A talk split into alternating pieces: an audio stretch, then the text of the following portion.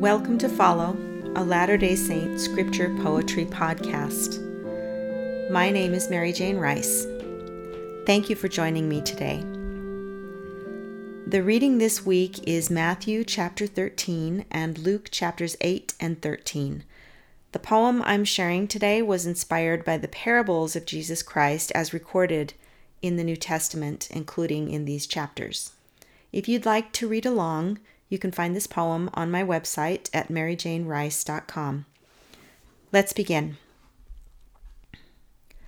Parables The kingdom of heaven is a potluck dinner where all come to partake of each other's best. It's an heirloom recipe that requires translation to find the right ingredients in modern stores. It's a reunion where widowed, orphaned, barren, gather and mourn together, a broken family restored.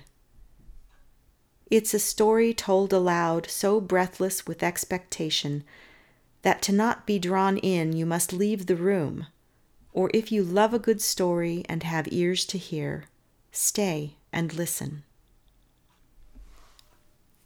This was a fun poem to write for me. I based it on my experience of studying Jesus' parables which are not simply stories but also metaphors for something he was trying to teach, kind of like an object lesson today. Many of his parables were intended to teach an aspect of what the kingdom of heaven would be like. By comparing the kingdom of heaven to something tangible that his listeners had experience with, he could help them understand something outside of their experience. No single parable ca- captures everything about the kingdom, so I started to think about what new parables I could come up with to explore other qualities of what the kingdom is or what I imagine it could be like. In particular, when I compared the kingdom to an heirloom recipe, I was drawing on my experience of reading old handwritten recipes that had been passed to me through my mother and mother in law. Sometimes I have to translate these recipes because they call for ingredients or products that I can't get at the store anymore or they use cooking terms that I'm not used to. So I have to either substitute things or try to work out new techniques to get similar results. To me, that type of translation is similar to how I understand ancient scripture by likening it to my modern life. I think to build the kingdom of heaven here on earth, we need to be flexible enough to hear what the Spirit is teaching us from scripture in addition to understanding what it means literally. Just a little bit about the creation of this poem.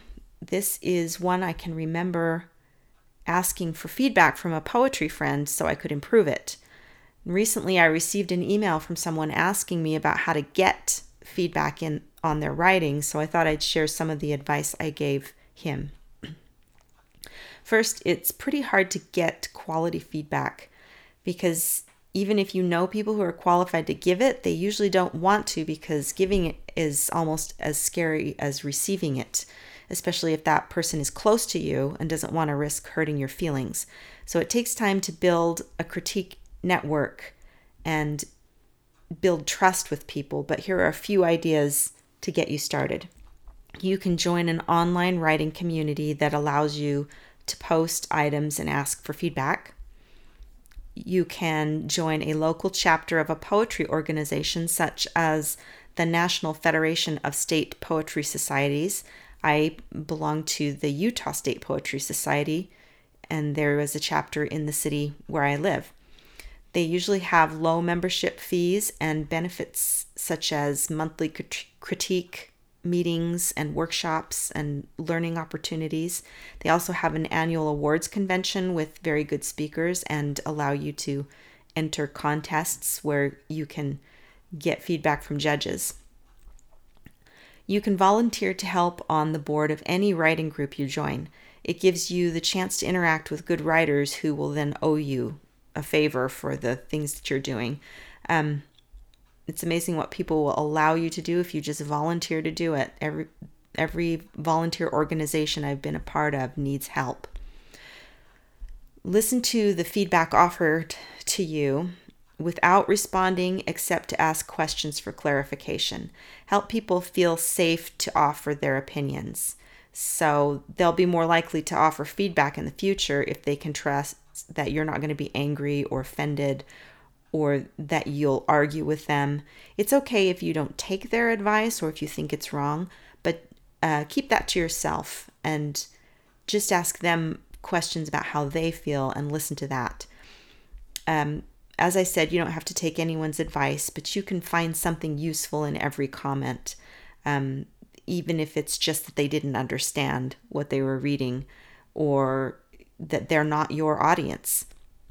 You can ask your uh, critiquers what words stand out to them, what the poem means to them, what it reminds them of, or if any of the lines are confusing. So there's all kinds of ways to tease out little bits of critique, even when it doesn't seem like a critique situation. Now I'll read the poem for you again. Parables. The kingdom of heaven is a potluck dinner where all come to partake of each other's best. It's an heirloom recipe that requires translation to find the right ingredients in modern stores. It's a reunion where widowed, orphaned, barren gather and mourn together a broken family restored.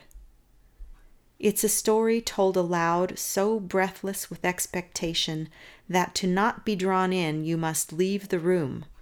Or, if you love a good story and have ears to hear, stay and listen. That's all for today. You can find more of my poetry at facebook.com slash Latter-day Saint Poetry or visit merrijanerice.com. That's M-E-R-R-I-J A-N-E rice.com. My contact information is in the show notes. Thank you for listening. May your time spent in the scriptures this week be rewarding.